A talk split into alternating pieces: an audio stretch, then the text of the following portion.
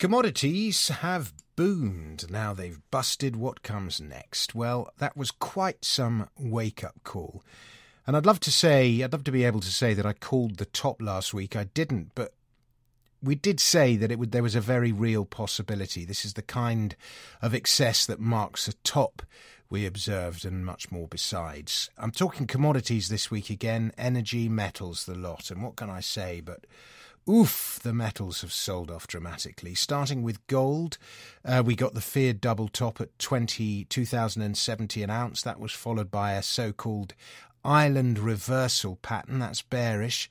And if you subscribe to such technical analysis, hocus pocus, um, and uh, gold duly headed lower. And so far, gold has held around another historic pri- price point around 1920, 1910, 1920, the old 2011 high. But the momentum is downwards, and I rather fear the 1800s now beckon. Do not try to make sense of it. Gold should, in inverted commas, be going higher, war, inflation, all the rest of it.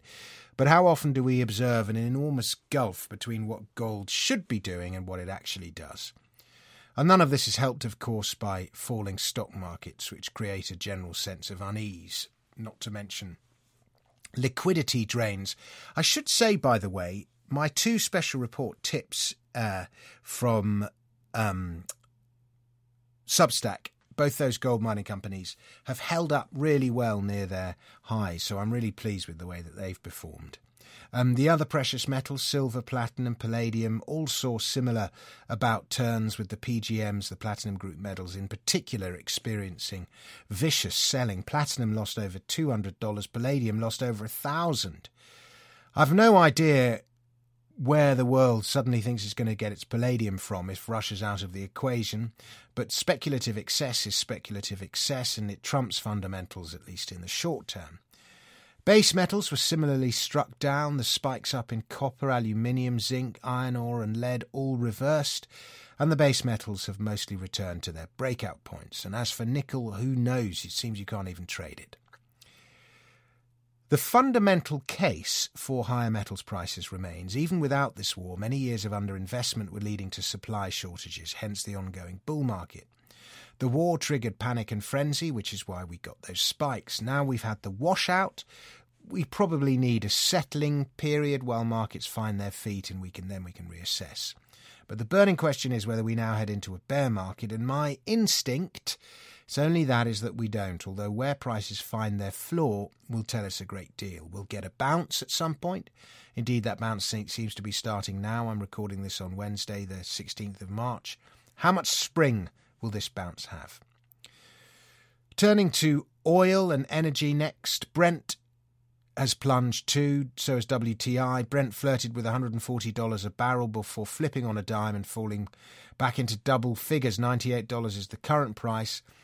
And there's a narrative now emerging that we need to stop relying on, um, how shall I put it, nations with insalubrious governments for our natural resources. Prime Minister Boris Johnson was articulating just such thoughts in the Telegraph this week, and he's now coming under increasing pressure from Nigel Farage, among others, to ignore green pressure groups and develop domestic oil and gas reserves.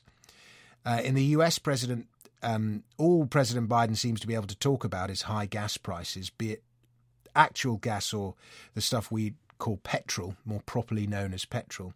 And wonders, one wonders if his anti domestic development policies will also do an about turn and America will try to regain its its heady days of only a few years back when it was self sufficient, energy self sufficient, and could meet all its oil and gas needs without having to rely on imports.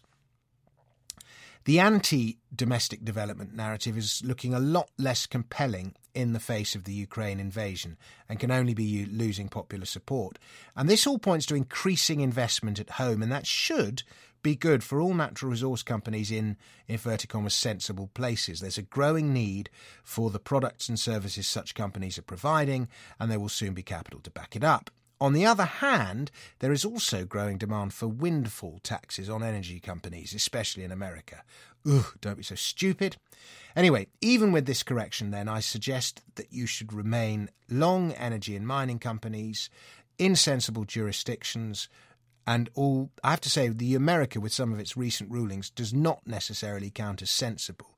You only need to look at Trilogy Metals in Alaska that had its license revoked. I mean, it's just insane. Anyway, to take this opportunity that we the, the other option if you're not already long is to take this opportunity that we're going to have over the next few weeks to accumulate some positions and get long if you're not already and I note that the companies haven't sold off to the same extent as the commodities themselves, and that implies that the disaster of the secular bear market variety is not yet at hand for commodities investors. There's still some gas in the tank, so to speak. I reserve the right to change my mind as always as events unfold, and I change my mind all the time, as regular listeners, readers will know. But for now, my prognosis is that what we've just experienced is a correction of the massive washout in a bull market variety rather than an end of days secular top. What do you think? Am I right?